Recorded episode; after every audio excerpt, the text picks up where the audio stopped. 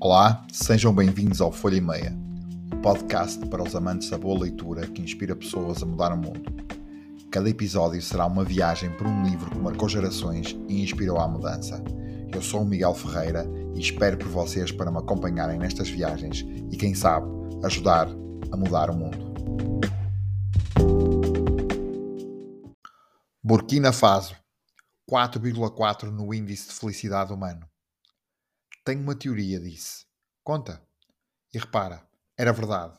Há muito tempo que não sucedia, mas de repente, naquele momento, eu estava verdadeiramente interessado naquilo que o Xavier tinha para dizer. Um homem muda-se para o país onde o índice de felicidade humano é igual ao seu, começou ele. Encontrando-se rodeado por outras pessoas que são, pelo menos em média, felizes na mesma medida que ele, o homem sentir-se-á mais integrado nessa nova comunidade, mais realizado com aquilo que é por outras palavras, mais feliz. Ou seja, o seu índice de felicidade humano aumenta, torna-se mais elevado que o índice médio daquele país e idêntico ao de um outro país qualquer mais acima na tabela. O homem deve então mudar-se para este novo país, nem que seja porque já não se sente tão integrado na população do país onde está. No novo país, o homem volta a sentir-se absolutamente integrado, o que faz aumentar de novo o seu índice de felicidade humano, obrigando a mudar-se de novo para um país mais acima na tabela. E assim sucessivamente. Por fim, o homem acabará a viver no país do topo da tabela e será tão feliz quanto é fisicamente possível neste planeta. Existiu um silêncio. Acreditas nisso? Perguntei por fim. É uma teoria. Até eu sei que as coisas não são assim tão simples. Então não te vais mudar para o Burkina Faso. Provavelmente não. Não queres subir na tabela? Claro que quero. Não é isso que todos queremos. Só que primeiro teria que sair deste quarto. E isso provocaria uma descida imediata no meu índice de felicidade humano. Fez uma pausa e olhou para mim. Depois acrescentou: 4,4 já é suficientemente baixo.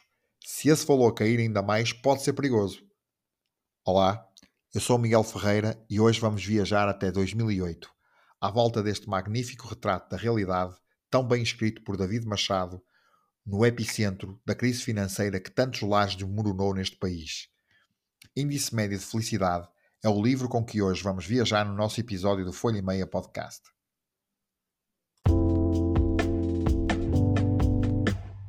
Daniel tinha um plano meticulosamente elaborado, um guião detalhado para o futuro, meticulosamente inscrito num caderno. De tempos em tempos, ele revisitava as suas páginas para fazer pequenos ajustes, mas a vida, naquele momento, parecia descomplicada, muito parecida com a própria essência da felicidade. Mas então, uma súbita reviravolta nos acontecimentos destruiu esta existência idílica. Portugal mergulhou na crise e, com isso, o emprego de Daniel evaporou-se, tornando-o incapaz de cumprir o pagamento da prestação da casa. Simultaneamente, a sua esposa, enfrentando o mesmo desemprego, partiu com os filhos em busca de melhores oportunidades. Como se isso não fosse suficientemente angustiante, os seus dois amigos mais próximos não foram encontrados em lugar nenhum porque estavam perdidos. Xavier estava trancado em casa há mais de uma década, fixado em estatísticas e consumido pelo fracasso do site de entreajuda que eles tinham concebido em conjunto. Por outro lado, Almodóvar recorreu a um último esforço para reparar a sua vida fraturada, mas acabou atrás das grades. Contemplando o destino dos seus filhos e do filho do Almodóvar, Daniel debateu-se com a questão de que tipo de esperança perduraria para as gerações que os sucederiam. No entanto, ele permaneceu resoluto, recusando-se a render. Apesar dos destroços em que a sua vida se transformou, a sua determinação de começar de novo permaneceu inabalável. Afinal, num mundo sem futuro, o presente torna-se um enigma sem propósito. Para nós, aqui neste cantinho à beira-mar plantado com quase 900 anos chamado Portugal, a palavra crise é um bocadinho como a palavra saudade. É nossa, está no nosso ADN nacional desde 1143. Mas ainda assim, sempre que essa palavra bate à porta, é um choque, porque normalmente tem efeitos devastadores nas pessoas, nos seus relacionamentos e na vida em geral. Daniel, o protagonista desta história, não é exceção. Tinha um emprego, uma vida estável ao lado da mulher e dos filhos. Um dia perdeu o um emprego no auge da crise de 2008 e a sua vida começou a desmoronar. Embora que, apesar de tudo, nunca perdeu a esperança. Porque havia o plano, escrito num caderno, um plano que estava muito longe de se concretizar, que se desmoronava a cada dia. Mesmo quando Marta, a mulher de Daniel, levou os filhos com ela para longe de Lisboa, depois também perderam o emprego, deixando Daniel a lutar por não perder a casa e tentar arranjar um emprego e voltar a ter a vida de antes. O livro é um diálogo entre Daniel, carregado de alguma angústia, e o seu amigo Almodóvar, que está preso porque assaltou uma bomba de gasolina em desespero. O aparente caos em que a vida de Daniel se transformou é ainda mais agonizado pela presença de um personagem-chave, também amigo de Daniel e Almodóvar, o Xavier, que está fechado no quarto há 12 anos. O Xavier, que com Daniel e o Almodóvar construiu uma espécie de rede social onde pessoas que precisavam de ajuda e outras que podiam prestar ajuda se inscreviam e comunicavam entre si. Estava obcecado com o facto do site nunca ter funcionado, enquanto estava também obcecado pelas estatísticas do índice de felicidade, que aliás dá nome ao livro e a cada capítulo que tem como título um país mais o seu lugar no índice. Este é um romance sobre a esperança e como ela pode ser facilmente perdida, mas ao mesmo tempo, como ela é a cola que ainda mantém os cacos da vida destroçada de alguém, de alguma forma colada. Muitos de nós que lemos o livro vamos ter uma identificação quase natural ou com o protagonista da história ou com alguma das personagens que compõem esta obra, seja por autoidentificação ou porque conhecemos alguém que vive ou já viveu esta situação. As personagens são construídas de uma forma cuidada, como se o autor estivesse a descrever pessoas que ele próprio conhece ou com quem se cruzou. A vida é cheia destas coisas. As pessoas que se cruzam connosco e com, mais, com quem mais ou menos nos relacionamos acabam por fazer parte da nossa bagagem. E, no caso de um escritor, elas tornam-se parte do fundo de pesquisa, da sua bagagem de escritor que escreve histórias sobre pessoas e sobre lugares. Daniel, o personagem principal, é quase um anti-herói que só quer que a vida seja como era de antes e que siga de acordo com o seu plano, aquele que escreveu e que pretendia seguir. Só que a vida tem o seu próprio plano, aquele que na verdade não é plano nenhum, é um antiplano, já que o único que é certo é a sua imprevisibilidade. O Xavier é mais uma daquelas pessoas que, já sendo obcecado por alguma coisa, torna-se prisioneiro dos seus pensamentos e foge do mundo, escondendo-se no seu quarto. Almodóvar, o melhor amigo de Daniel, com um instinto protetor em relação ao Xavier, acabou por sucumbir ao desespero. E com o intuito de remendar a sua vida, acabou preso, deixando mulher e filho cá fora. Um filho que se torna de alguma forma central na história e de quem Daniel tenta ser uma espécie de protetor, por apoio ao melhor amigo. Embora a ação deste livro se desenrole em vários pontos, o central da história é uma viagem épica, na tentativa de ajudar alguém que tinha pela primeira vez pedido ajuda no site e alguém que estava disposto a ajudar. Uma ilustração dos tempos modernos, da facilidade com que a vida à nossa volta se pode desmoronar e da imprevisibilidade da vida. Como podemos nós, comuns mortais, adaptar-nos à imprevisibilidade? Este sentimento de impermanência que só nos bate forte quando estamos perante uma catástrofe, seja ela de natureza mais física ou mais emocional.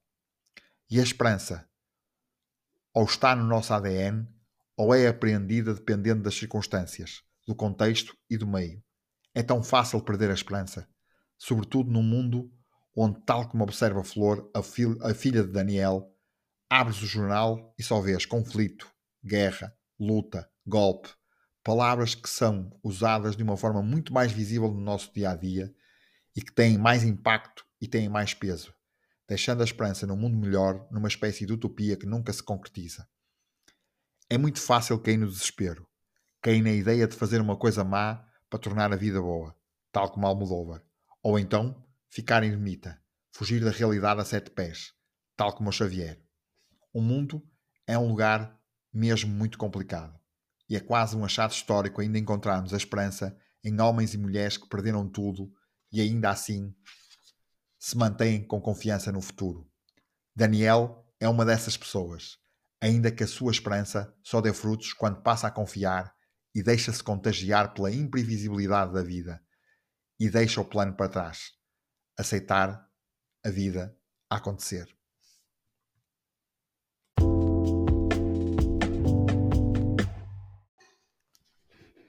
Este livro, na minha opinião, é um retrato da atualidade e no que os valores podem ou não representar.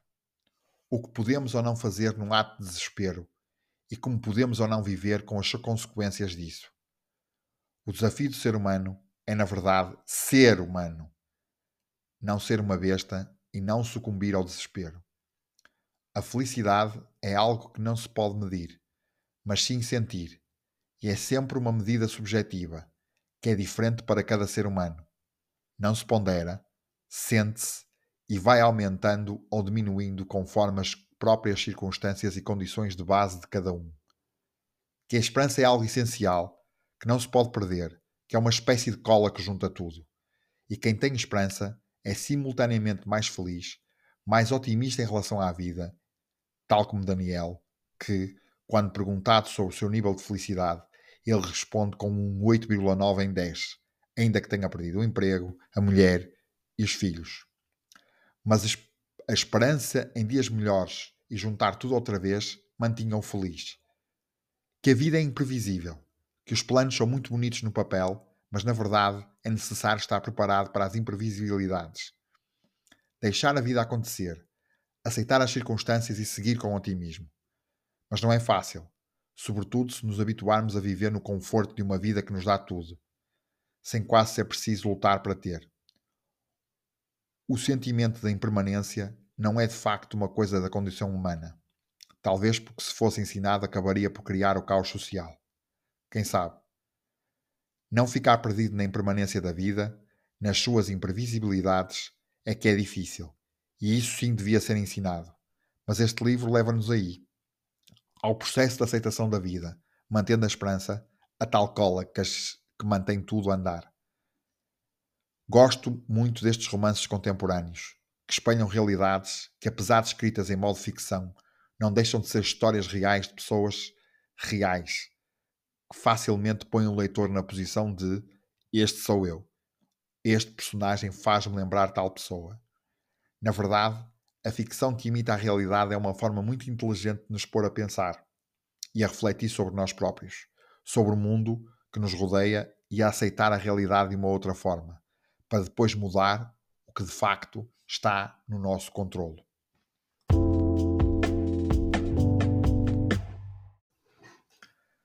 David Machado nasceu em Lisboa em 1978. É autor do romance O Fabuloso Teatro do Gigante e do livro de contos Histórias Possíveis. Em 2005, o seu conto infantil A Noite dos Animais Inventados recebeu o Prémio Branquinho da Fonseca da Fundação Calouste Gulbenkian e do Jornal Expresso, e desde então publicou mais três contos para crianças: Os Quatro Comandantes da Cama Voadora, Um Homem Verde no Buraco Muito Fundo e O Tubarão na Banheira. Distinguido com o Prémio Autor SPA RTP 2010 de Melhor Livro Infanto-Juvenil tem livros publicados em Itália e Marrocos e contos presentes em antologias e revistas literárias em Itália, Alemanha, Noruega, Reino Unido, Islândia e Marrocos. Traduziu os livros O Herói das Mulheres, de Adolfo Bioy Casares, e Obrigada pelo Lume, de Mário Benedetti. Com uma vasta obra publicada, escreve com a pena de um viajante, que conta a sua viagem ou a viagem de outros com a mesma intensidade de quem está a viver no momento. Este índice médio de felicidade, o romance de 2013 que tratamos neste episódio, foi prémio da União Europeia para a Literatura, prémio Salerno Livro de Europa e adaptado ao cinema em 2017.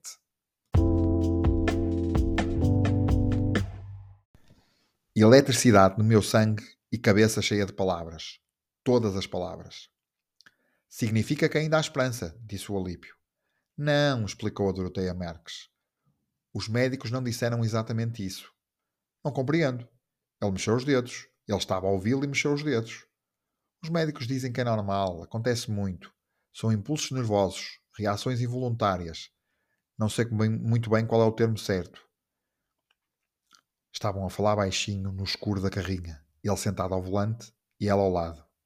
Eu ia no banco atrás deles, entre o Mateus e a Flor, e quando abria os olhos era capaz de distinguir as suas silhuetas, as cabeças voltadas para o clarão dos faróis sobre a estrada, pequenos movimentos dos seus ombros provocados pelo ímpeto das palavras.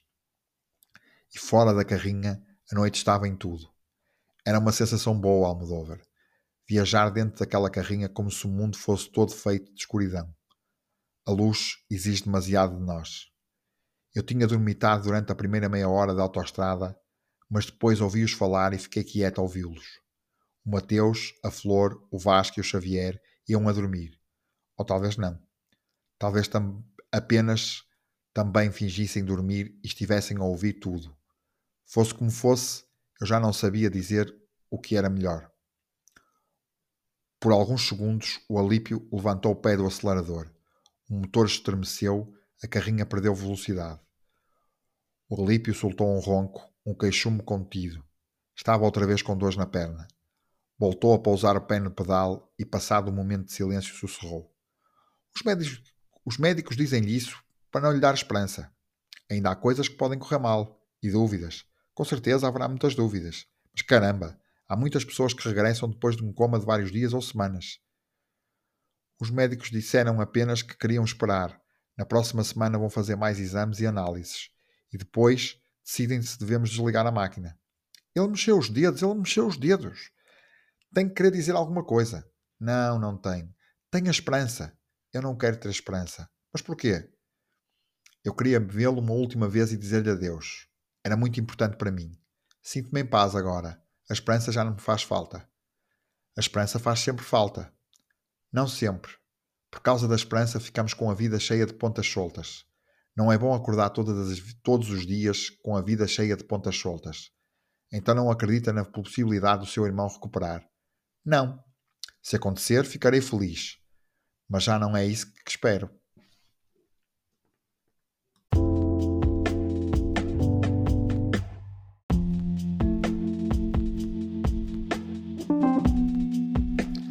Gostou do conteúdo deste episódio, avalie na sua app preferida de podcasts. Se tem uma história para partilhar sobre livros que o inspiraram, envie um e-mail com a sua história para podcasts.folhaemeia.pt.